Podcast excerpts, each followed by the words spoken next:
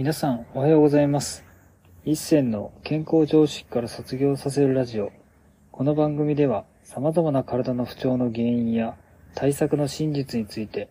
一銭の発明した世界唯一の生態理論をもとに、常識外れの考え方をお届けする内容となっています。本日のテーマは、幸せになるために絶対に通過しないといけない感情とはについてお話していきたいと思います。幸せを感じるためにはですね、絶対にこれ僕も向き合ったことなんですけれども、まずは自分が今不幸であること、きついってことをちゃんと認めてあげることが大切になってきます。結局、自分が今きついとか、きつくないとかをちゃんと理解せずに、まあ私は不幸じゃないんだとか思い込んで生きてしまうと、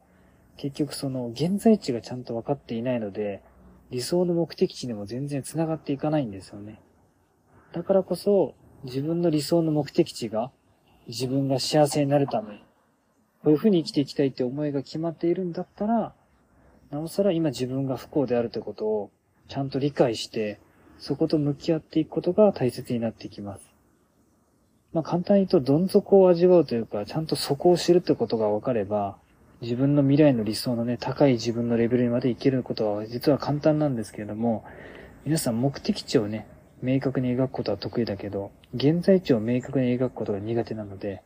でもね、絶対理想の世界に行こうと思ったら現在地を明確にしないといけないので、ぜひ皆さん自分の現在地を知るっていう意味で、不幸をちゃんと感じて、どんな不幸で何が苦しいかっていうところをちゃんと分析していくってことを、まあ今日ぜひやってみてほしいなというふうに思います。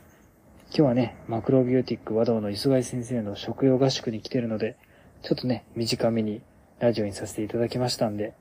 ぜひ皆さんもね、興味があったらぜひ、マクロビオティック和道で磯貝先生で調べてみてください。本日も最後まで聞いていただきありがとうございました。